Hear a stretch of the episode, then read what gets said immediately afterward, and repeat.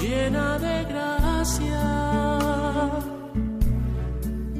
El Señor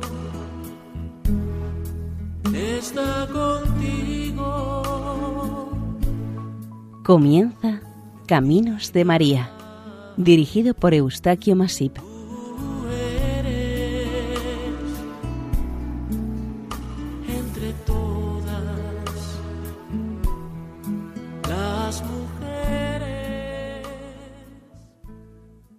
Nuestra más cordial bienvenida al programa Caminos de María, realizado por el equipo de Radio María en Castellón, Nuestra Señora del Lledó.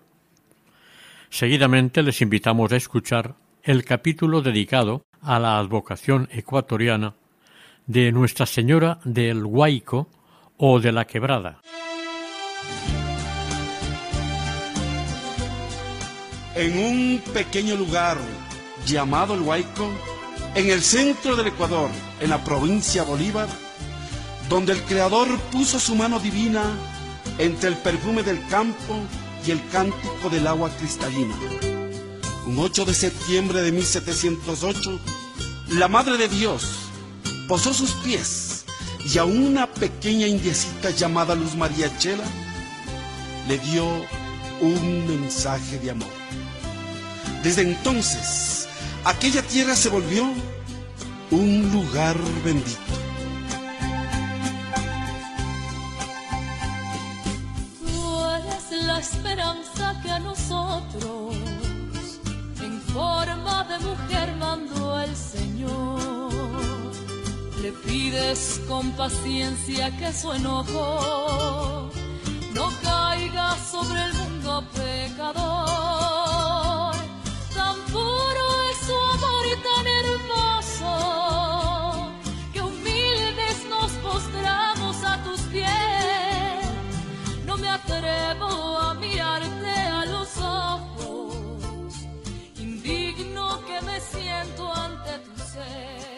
En la provincia ecuatoriana de Bolívar, en el año 1884, surgida por la escisión de la anterior provincia de Los Ríos, en el cantón y población de Chimbo, cuyo significado sería colinas, entre colinas, después de atravesar extensas tierras estériles y areniscas, se llega a una planicie.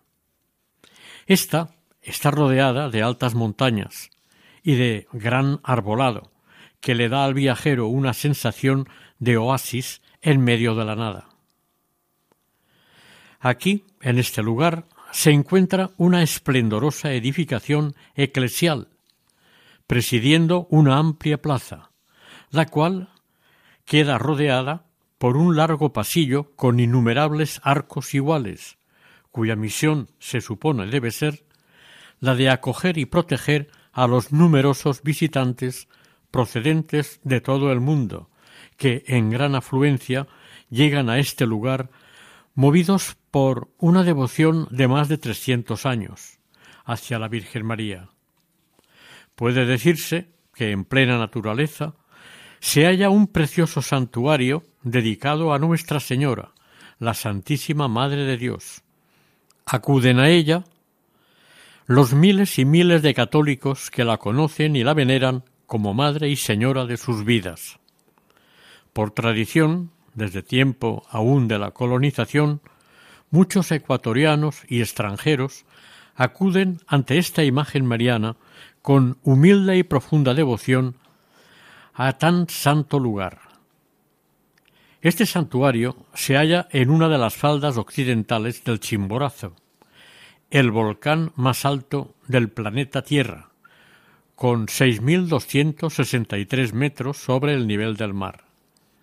Aquí, en este volcán, se da una curiosidad muy poco conocida por la mayoría de la gente, incluso de los estudiosos en vulcanología. El Chimborazo, con sus 6.263 metros de altura, como está situado muy cerca del ecuador de la Tierra y el perímetro de nuestro planeta en el ecuador es mayor que el perímetro en el que se encuentra el monte Everest, Resulta que la distancia del centro de la Tierra, desde la cima del Chimborazo hasta el centro terráqueo, tiene más de dos mil metros de distancia que el mismo Everest. Luego, el Chimborazo tiene una altura y un mérito desconocidos para mucha gente, todo por una cuestión relativa. Unos creyentes acuden ante la Virgen para agradecer los favores recibidos, otros para pedir por sus carencias y muchos acuden simplemente para mostrarle su devoción y respeto. Es muy frecuente pedirle por las muchas cosas que nos exige la vida, por conservar una buena salud o por lograr un buen puesto de trabajo. Estas personas creyentes están plenamente convencidas de que ella, la Virgen, les concederá alguna de sus peticiones.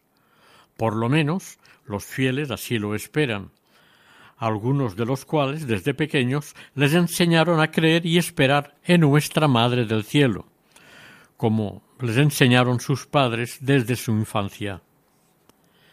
La palabra huaico, en la lengua nativa andina, el quechua, significa lo mismo que quebrada, ya que este es un lugar entre elevadas montañas, ancho, profundo y de cierta dificultad de paso, que suele ser recorrido por un río en el fondo. Estas quebradas, a menudo, nos ofrecen unos paisajes muy pintorescos y hermosos. Esta vocación mariana hace, desde luego, referencia a este accidente geográfico que tanto puede comprobarse en lugares entre altas montañas como son los Andes. Comúnmente, al hablar, se suele emplear más la palabra quebrada, que también está reconocida con el mismo nombre con el que se conoce a la Virgen del Huayco. Pero esta advocación no sólo acaba con esto, sino que también se la conoce como Virgen de la Quebrada y Virgen del Huayco. Este desconocido lugar del Ecuador para muchos fieles del mundo resulta verdaderamente espectacular cuando lo descubren, tanto por el sitio donde está ubicado como por su hermoso entorno. Para conocer el principal motivo por el que se llevó a término la construcción de este santuario, nos obliga a remontarnos a tiempos en los que aún existía la colonización española en estos territorios. Ocurrió todo a principios del siglo XVIII. La tradición y los hechos, que están reconocidos como verdaderos y documentados, nos cuentan que el 8 de septiembre del año 1708 se produjo un hecho maravilloso, según los testigos presenciales, o al menos los primeros en conocerlo. Pero el tiempo y la memoria recurren a la leyenda para contar sucesos similares a este, y dice así Una niña indígena de trece años de edad, descendiente de los caciques de la tribu de los Pacatones, era una niña casta, bondadosa, que meditaba en su soledad por el monte las enseñanzas aprendidas de los padres franciscanos cuando éstos estuvieron por estas tierras en misión. La chica se llamaba María Luz Chela, trabajaba como pastora de los rebaños familiares y solía con frecuencia recorrer este valle de la quebrada en busca de alimento y agua para que las ovejas de las que estaba encargada comieran y bebieran. Allá por la mitad del mes de agosto de este mismo año de 1708, la madre de María Luz observó que la llegada de su hija a la casa era cada vez más tarde de lo que la niña tenía por costumbre, y creyó que a su hija le pasaba algo y se lo estaba ocultando. Para aclarar esta situación, a la preocupada madre de la niña pastora se le ocurrió que debería advertir a su hija que la castigaría severamente si no le contaba qué cosa le estaba pasando. Esta amenaza del castigo no le importó demasiado a la joven, que siguió saliendo de casa hacia el monte y llegando tarde a la casa. Esta actitud que la madre entendió como rebeldía, unos días después, al llegar tarde la niña, irritó tanto a la madre que en un momento la emprendió a golpes contra ella, provocándole diversas heridas, moratones y contusiones en todo el cuerpo, incluida la cabeza. También porque mal pensaba la madre que quizás Mariluz tuviese algún romance en la quebrada. Una vez agredida tan dura y violentamente, la niña pastora, sin pensarlo dos veces, muy asustada, malherida y sangrando, salió corriendo de su casa para ir a refugiarse a la quebrada del Guaico, cosa que también hacía otras veces por menores motivos. Iba allí para encontrarse con su amable amiga, la señora desconocida, con la que pasaba largas horas de amistad, conversación y habiendo llegado a tenerle mucha confianza. Pasadas unas horas, más relajada, regresó a su casa. Todo empezó en una cruz donde un hombre sufrió y un Dios se entregó. Silenciosa la muerte llegó, extinguiendo la luz en un grito se ahogó.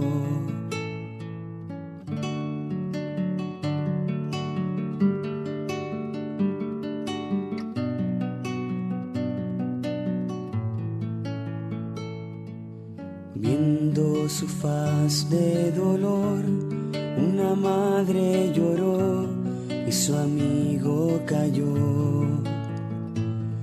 Pero siendo una entrega de amor, su camino siguió y en algún otro lado una luz se encendió. Siendo hombre amigo, esclavo y maestro, siendo carga pesada, profesor y aprendiz, entregó hasta su cuerpo en el pan y en la vid.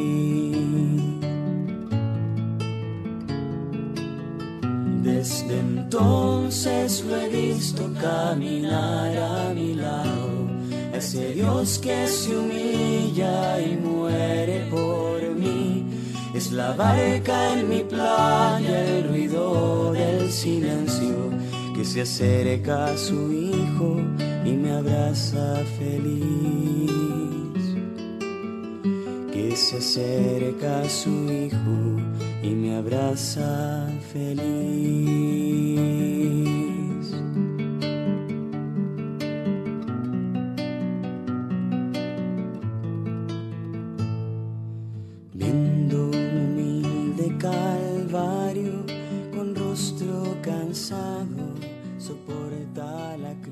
Era el 8 de septiembre de 1708 cuando la niña volvió a su casa y la madre observó que María Luz presentaba un rostro radiante. Tenía la mirada como absorta y se la encontraba totalmente desconocida. La madre, al verla de esta manera, se sorprendió mucho de que no se le notaran las consecuencias de la paliza dada unas horas antes, y se lo contó a su marido, al padre de María Luz. Ambos quedaron extrañados y maravillados de ver a su hija libre de heridas y moratones, como si no hubiese pasado nada.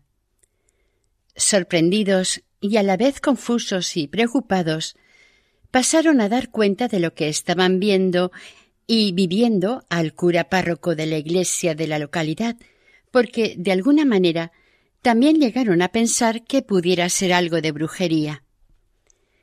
Este sacerdote amigablemente se reunió con la joven y la fue dirigiendo, al tiempo que presionando para que le contara todo lo que le había pasado en las últimas horas, y principalmente cómo había conseguido tener nuevamente el cuerpo tan limpio de heridas tras haber recibido el duro castigo de su madre. La joven pastorcilla, ya tranquilizada y confiada por las palabras del sacerdote, Después de la mala experiencia vivida con su madre, le fue explicando al cura todo cuanto le había ocurrido durante el mes de agosto en la quebrada y aproximadamente le dijo Estaba yo cada día con las ovejas en la quebrada y de un tiempo a esta parte se me presentaba una hermosa, amorosa y buena señora que me ayudaba a controlar las ovejas. Charlábamos amablemente largos ratos de cosas normales. Ella se quedaba conmigo dándome una gran sensación de paz.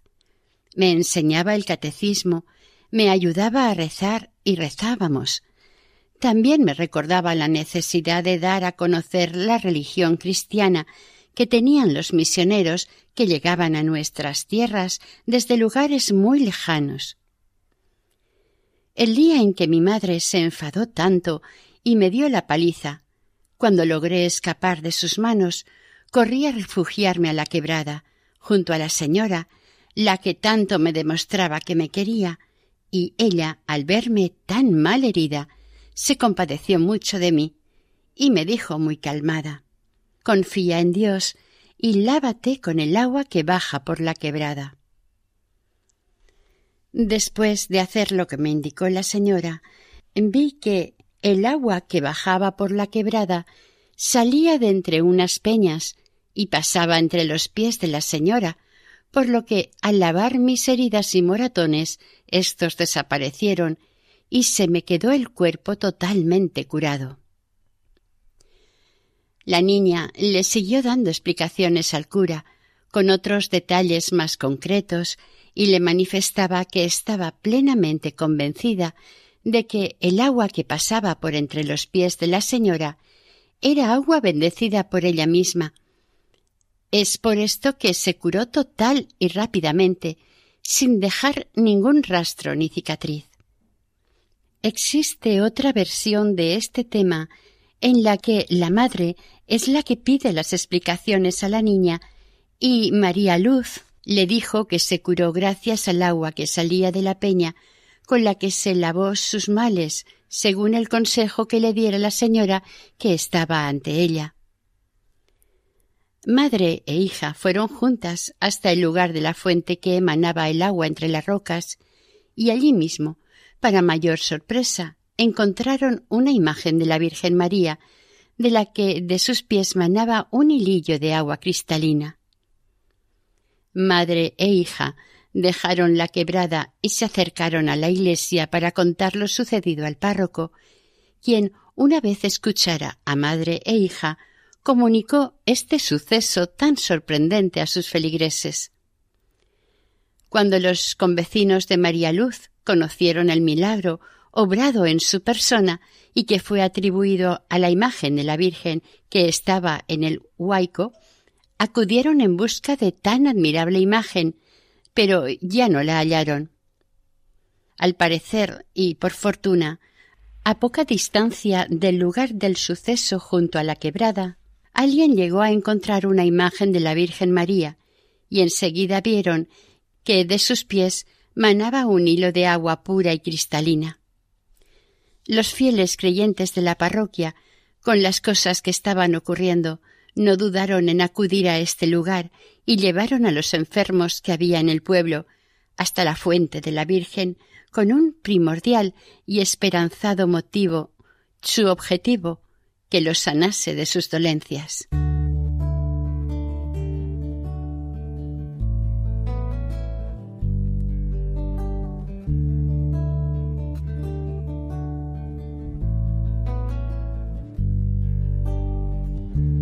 Hay días en que me vuelvo ciego y no escucho ni mi voz. Jesús te busco y no te encuentro, no hay destellos de tu luz. Hay días en que hasta me olvido de recordar mi razón. es cuando vuelvo a ser niño, implorando en oración. Es cuando pregunto por qué, tropiezo y vuelvo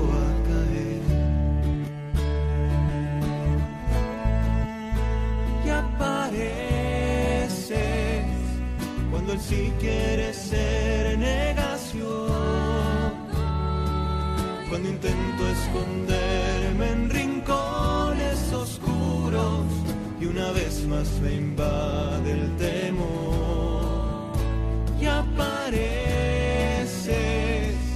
a levantar la fe que cayó, a entregarme a tu madre dispuesto a morir por tu misión, porque hoy creo en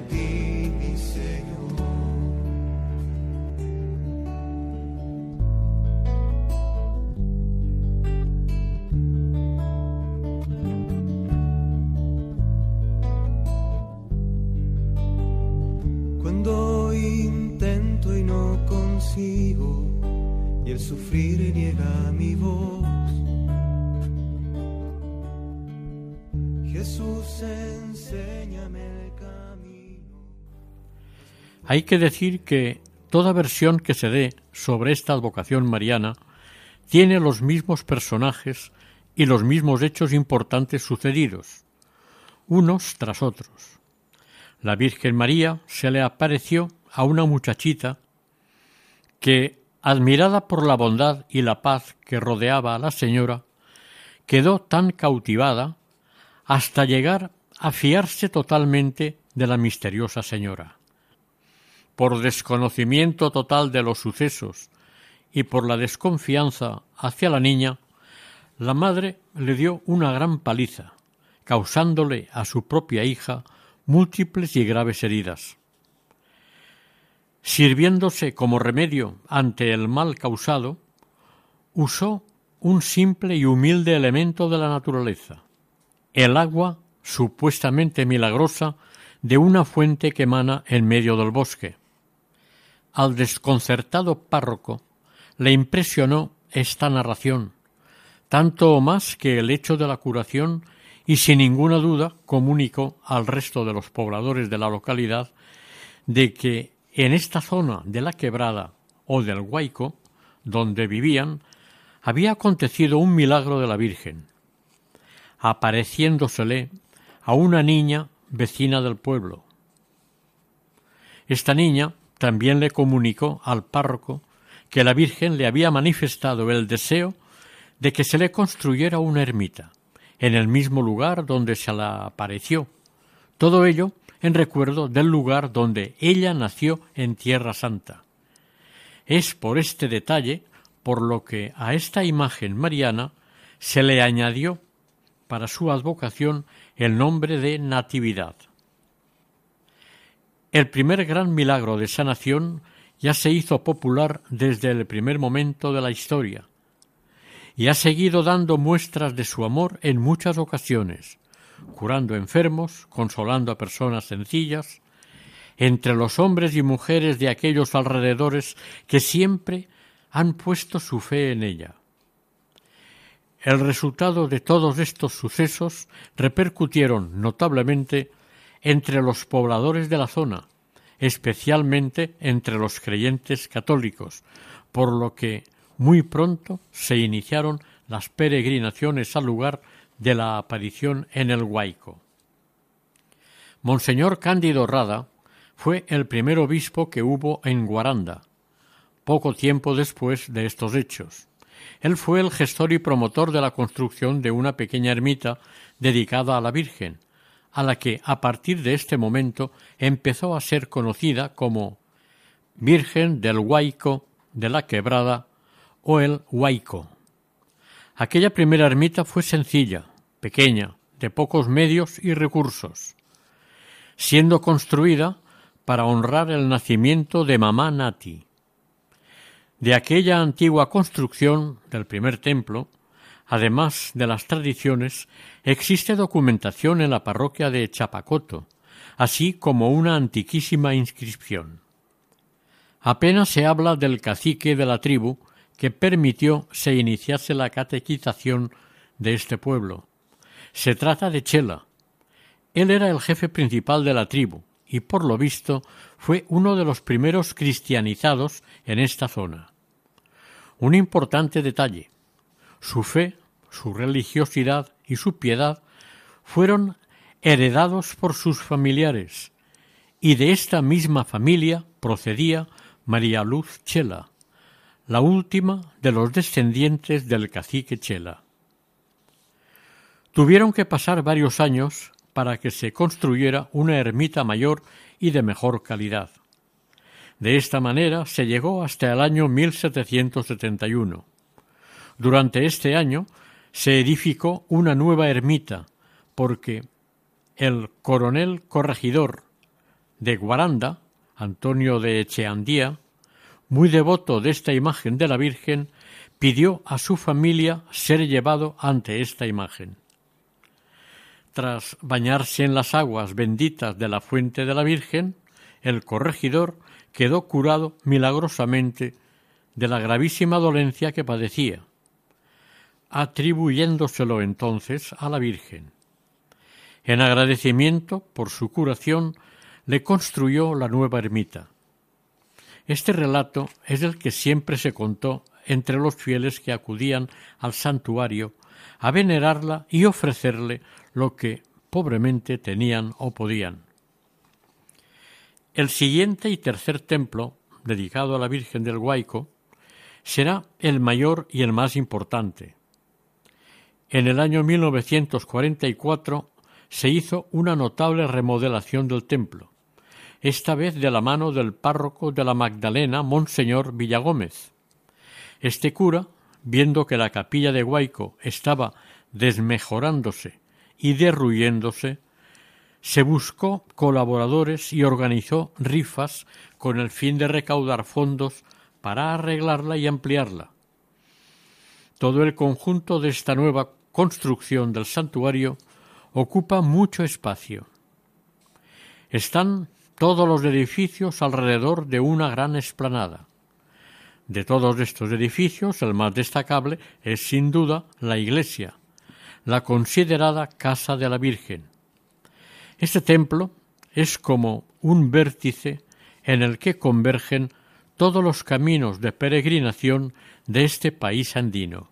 Reiré como un niño, reiré, subiré a sus brazos, subiré, mis ojos abriré, colmados de su amor.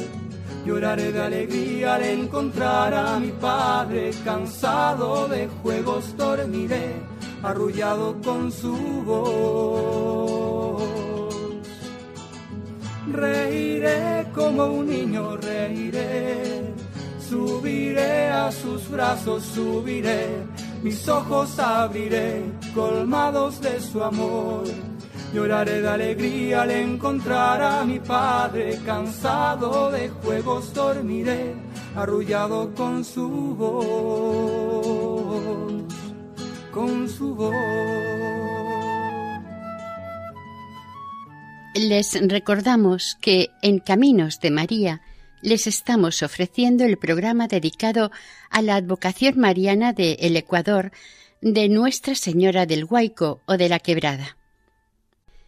La divulgación de las milagrosas curaciones se extendió rápidamente por todas partes y fueron muchísimas las personas las que por su cuenta iniciaron sus peregrinaciones particulares con el objetivo de ser favorecidos por Nuestra Señora, siempre con la esperanza de superar todo aquello que les impedía ser felices y estar sanos de cuerpo y de alma.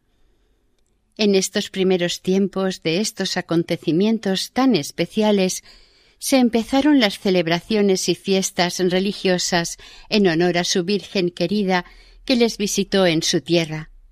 Durante unos años, estas conmemoraciones de carácter religioso se fueron realizando anualmente hasta que, por algún motivo desconocido, el obispo de Riobamba ordenó a los misioneros franciscanos que se suspendieran temporalmente las fiestas del Huayco. Así ocurrió durante varios años. Aproximadamente en el centro de la enorme plaza, el agua de una sobria y sólida fuente añade sus sones al silencio que reina en su entorno arcado y a los cielos azules ecuatorianos. Tres escalones circulares permiten asomarse a la balsa en la que las aguas caen brillantes, frescas y sonoras, invitando a los visitantes a escucharla en silencio y probar su agua. Estamos frente al santuario de Nuestra Señora María Natividad de Guayco, en la parroquia de la Magdalena. Es este un edificio mezcla de estilos en el que para su construcción se ha empleado mucha piedra del mismo terreno y que en su exterior está mayormente pintado de blanco. Unas líneas verticales pintadas de verde en la fachada principal enmarcan la entrada, dándole un aire de majestuosidad al visitante o peregrino que la contempla. Tres arcos en la fachada dan acceso a su interior, destacando la puerta central y mayor sobre las dos laterales. En la parte alta del grueso de esta edificación se levanta una torre campanario, rematada por una pequeña cúpula que en lo más alto tiene una imagen de la Virgen mirando a la gran esplanada. Para algunos visitantes, esta pequeña cúpula les recuerda la capilla Sistina Vaticana. Entre las puertas de entrada y la torre puede contemplarse un gran y bello mosaico de cerámica, evocando la última cena de Jesús.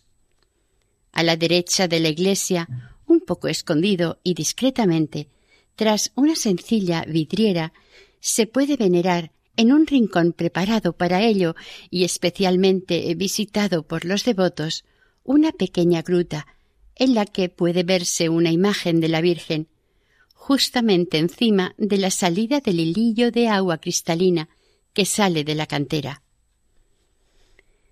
Una importante dependencia adosada a este santuario es su Museo de la Virgen del Huayco, en el que se guardan y conservan los restos de puertas de madera y retablos del primer y humilde santuario. También pueden verse las campanas que siglos atrás repicaron llamando a los fieles a los actos religiosos y a las alarmas. En varias salas del museo se exhiben diversos objetos relacionados con esta advocación y a la historia del mismo santuario, como vasijas, cerámicas, piedras de molino, tiestos, objetos de piedra como hachas. Utensilios de uso común en la casa o en el campo y la selva, pertenecientes a los diversos pueblos que habitaron históricamente esta zona, como fueron los chimbus, los incas, los panzaleos y otros más, pero menos conocidos. En este museo tienen una fotografía en tamaño natural de la sábana santa existente en la ciudad de Turín. En esta copia se explica a los visitantes la historia de la vida, pasión y muerte de nuestro Señor Jesucristo, y al mismo tiempo se les dice lo que realmente es la sábana santa original de Italia. En otra parte del museo existe una colección de vestimentas religiosas que se han venido utilizando en dicho santuario desde el principio, es decir, desde 1707, tanto para el culto como para otros actos religiosos en el mismo. Hoy en día, los ropajes del que fue el fundador del actual santuario, Monseñor Cándido Rada, también figuran en este museo.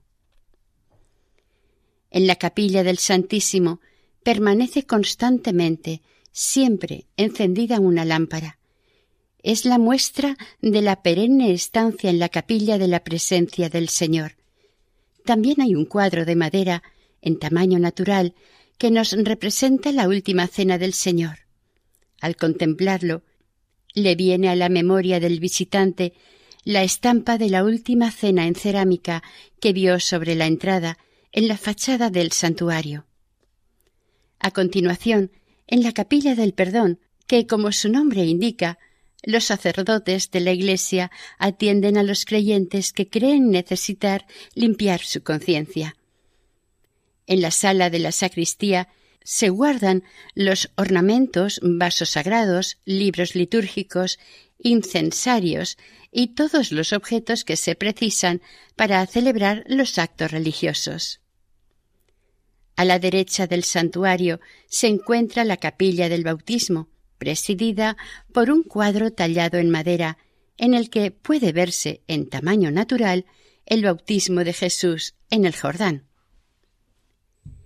El altar mayor tiene un magnífico retablo, diseñado por una escultora italiana llamada Anna Macagno. Es de considerable dimensión, tiene unos cuatro metros de ancho y siete de alto. Está tallado en madera de cedro coloreado. La imagen que se representa en él alude a Nuestra Señora, la Virgen Natividad de Huayco, la conocida popularmente como Mamá Nati. Este retablo es muy simbólico y se nos representa a manera de un órgano decorado con figuras o adornos simétricos, los cuales parecen estar elevando una oración a la Virgen en dirección al cielo. La siguiente capilla está dedicada a la resurrección del Señor. Está situada en el centro del portal por el que se sale de la iglesia consta de dos partes, un cuadro a la derecha con el monte Calvario y a la izquierda otro con la tumba de nuestro Señor.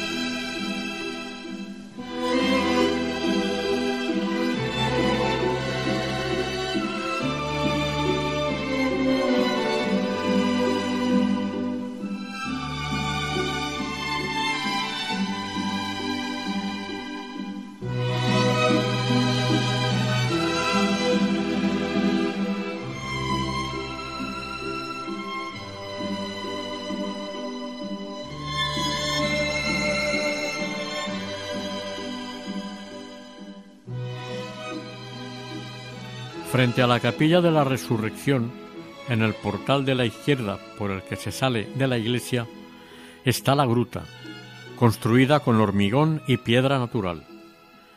Verdaderamente, esta imitación se encuentra bastante bien lograda. Enseguida se entiende que se trata de la gruta en la que se encontró la imagen de la Virgen. Esta gruta, en el interior del templo, fue excavada en la ladera de la colina que por este mismo sitio desciende formando parte de la iglesia del santuario. Está decorada con flores y plantas naturales, combinadas con otras artificiales.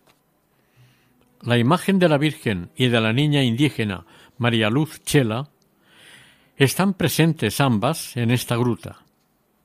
Es este uno de los lugares más visitados por los creyentes en el santuario. La imagen de la Virgen está situada encima mismo de donde está la fuente, de la cual sale un hilillo de agua sanadora, un agua a la que le atribuyen poderes curativos. Esto, añadido a la fama de que gozan las velas de cera, quemadas en este santuario, ayudan a calmar dolores y enfermedades. Son las mismas cualidades que se le atribuyen a las aguas de la fuente de la gruta real, de la verdadera. Como el obispo de Quito, Monseñor Pedro Ponce Carrasco, autorizó al párroco de la Magdalena para que en el Guayco se honrara a la Virgen con el título de Nuestra Señora María, Natividad del Guayco, o Mamá Nati. Nadie puede evitar, ante estas dos imágenes tan entrañables, incluidas en la gruta, rezar una sentida y afectuosa Ave María. La imagen de la Virgen de Guayco o Nuestra Señora María Natividad del Guayco es la santa patrona de la provincia ecuatoriana de Bolívar. Es una imagen de pie, mitad india y mitad blanca. Lleva a su hijo, el niño Jesús, sobre su brazo derecho y cogido con la mano por el muslo. La mano izquierda de la Virgen sostiene el pie derecho de su hijo. La mirada de ambas imágenes va dirigida a lo lejos, se pierde en lontananza. El niño lleva en su mano derecha una bola o esfera y con su manita izquierda se coge al azul manto de su madre. Como curiosidad e identificación con los pueblos andinos, la cabeza de la Virgen está tocada por el manto azul y sobre éste lleva un sombrero típico de estas tierras. Este grupo, formado por madre e hijo, se asienta sobre unas nubes y por detrás de sus cuerpos se expanden unos rayos de luz advirtiendo de su grandeza incomparable. Monseñor Rada, el 23 de julio de 1858, un día después de visitar el santuario de Guayco, firmó el decreto episcopal estableciendo a la Virgen del Guayco como patrona de la diócesis e invitó a todas las parroquias a participar en las fiestas de Nuestra Señora en el mes de septiembre. En el exterior del templo llama la atención un continuo ir y venir de los fieles creyentes. Es algo así como improvisar las visitas por no llevar una ruta marcada. Pero, sin apenas darse cuenta, se llega a los dos pozos. Son muy importantes para el santuario, tanto que es el lugar en el que los fieles devotos echan sus monedas y, velada o claramente, piden o agradecen los favores recibidos o los que esperan recibir.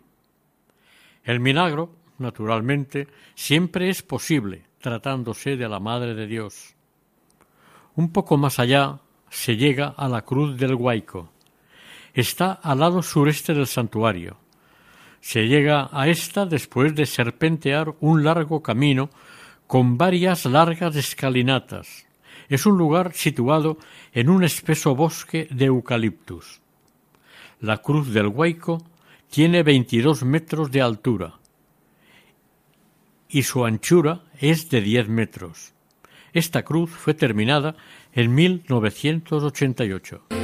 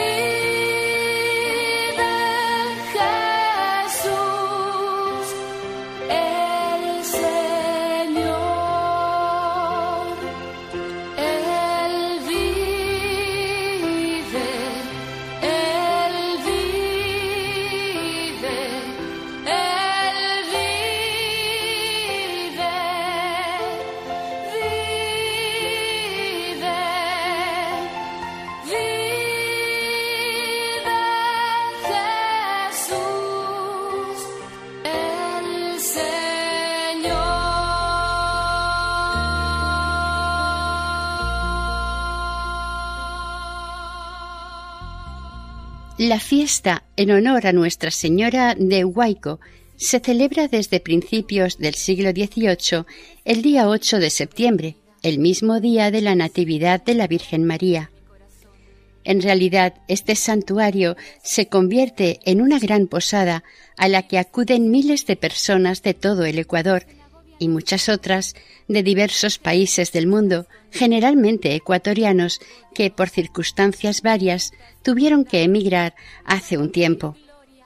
Así pues, la conmemoración de aquella aparición de la Virgen en la conocida quebrada convoca a todos sus devotos hijos a la veneración de la Madre de Dios, que tanto protege a los habitantes actuales como a los hijos que partieron a otros países lejanos. Estos mismos fieles que acuden al santuario en esta señalada fecha son quienes donan y aportan lo necesario para celebrar la fiesta en honor a la Virgen María.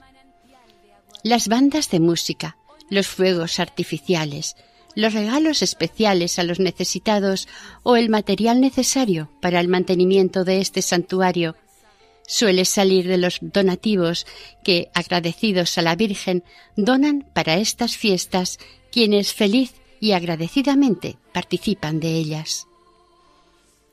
La peregrinación empieza en el cantón de Chambo. Desde este lugar salen miles de peregrinos orando y caminando. Algunos de los peregrinos caminan descalzos. Otros peregrinos se solidarizan con el resto aportando cosas que otros no pueden o no saben aportar a la fiesta. El homenaje a Nuestra Señora de estos es facilitar a los caminantes las bebidas refrescantes y estimulantes acompañadas de galletas u otras pastas tradicionales o simplemente pan. Al llegar a la explanada del santuario estos días, son muchos los comerciantes que aprovechan para vender sus comidas preparadas, ropas, mantos y toda clase de objetos de carácter religioso, sobre todo marianos. A fines de los años setenta, Monseñor Cándido Rada Senosiaín notó que estaba perdiendo la voz a causa de unos pólipos en las cuerdas vocales. Los médicos le aseguraron de que era imposible que sanara, y desde su posición y confianza en la Virgen de El Huayco, le pidió filialmente que le curara para poder seguir cumpliendo su misión. Parece ser que Mami Nati escuchó esta petición y Monseñor Rada se curó. En agradecimiento por esta curación, el señor obispo se ofreció para construir el nuevo santuario en el Huayco. Cuando en el año 1980 el obispo de Guaranda cumplió los 75 años de edad, dejó de ser obispo de la localidad, pero le volvió a pedir a la Virgen que le alargara la vida durante cinco años más y poder cumplir su ofrecimiento. Como Mamaíta Virgen es muy generosa y escucha pacientemente a sus hijos, le alargó la vida nuevamente, pero con quince años más. Monseñor Rada aprovechó muy bien el tiempo y durante este tiempo, tiempo de alargamiento, pudo hacer el santuario, la capilla, la casa comunitaria, la gran plaza con sus largos pasillos o corredores cubiertos, la gruta de la Virgen, la gruta de la Resurrección, los museos, la biblioteca, los salones, las hospederías y en la loma construyó la cruz. Con toda esta importante obra, el obispo Rada quedó convertido en el máximo benefactor del santuario de la Virgen María de la Natividad del Huayco. La ocurrencia de poner en un santuario mariano la cruz, la resurrección y un vía crucis fue sencillamente porque su profunda devoción y cariño a Nuestra Señora lleva por fuerza el reconocimiento de la persona de Jesucristo, y Él es nuestro Salvador. En 1985, el Santo Padre Juan Pablo II, en su visita a el Ecuador, bendijo a la Virgen del Huayco. Tres años más tarde, en 1988, se declara este santuario como nacional. Hoy en día, miles de fieles siguen acudiendo a este santo lugar ante la Virgen del Huayco para visitarla como amantísima Madre, como intercesora, mediar ante la Santísima Trinidad o ponerse en sus manos como abogada y protectora.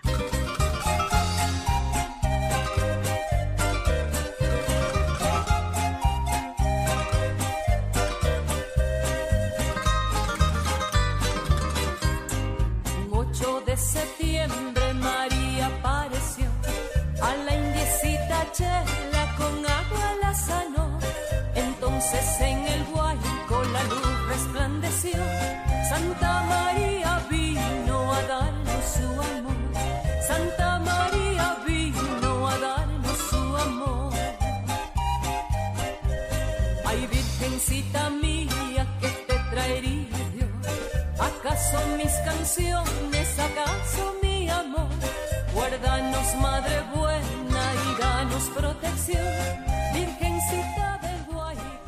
Oración. Virgen María Natividad de Huayco, esperanza y consuelo de los afligidos mortales, dulzura en las penas y auxilio en las necesidades. Socórrenos, Madre, en las circunstancias presentes y alcánzanos de Dios Padre, aquello que conoces nos es más necesario para la vida presente, si es que no ha de ser obstáculo para servir a Dios. Así sea. Jesús, hoy tú me quieres llamar a vivir contigo en libertad, a dejar las arenas de mi ayer y fijar mi mirada en el mar y. Hasta aquí el capítulo de hoy dedicado a la advocación ecuatoriana de Nuestra Señora de Guayco o de la Quebrada, patrona de Bolívar, dentro del programa Caminos de María elaborado por el equipo de Radio María en Castellón de Nuestra Señora del Lledó.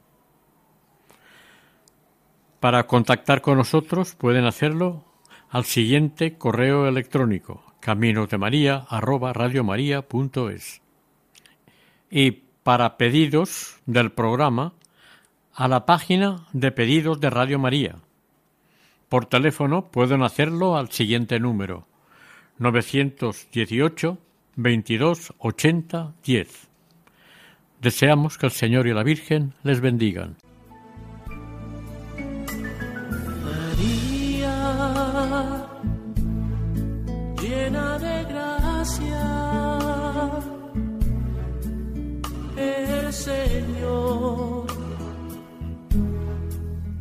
Está contigo.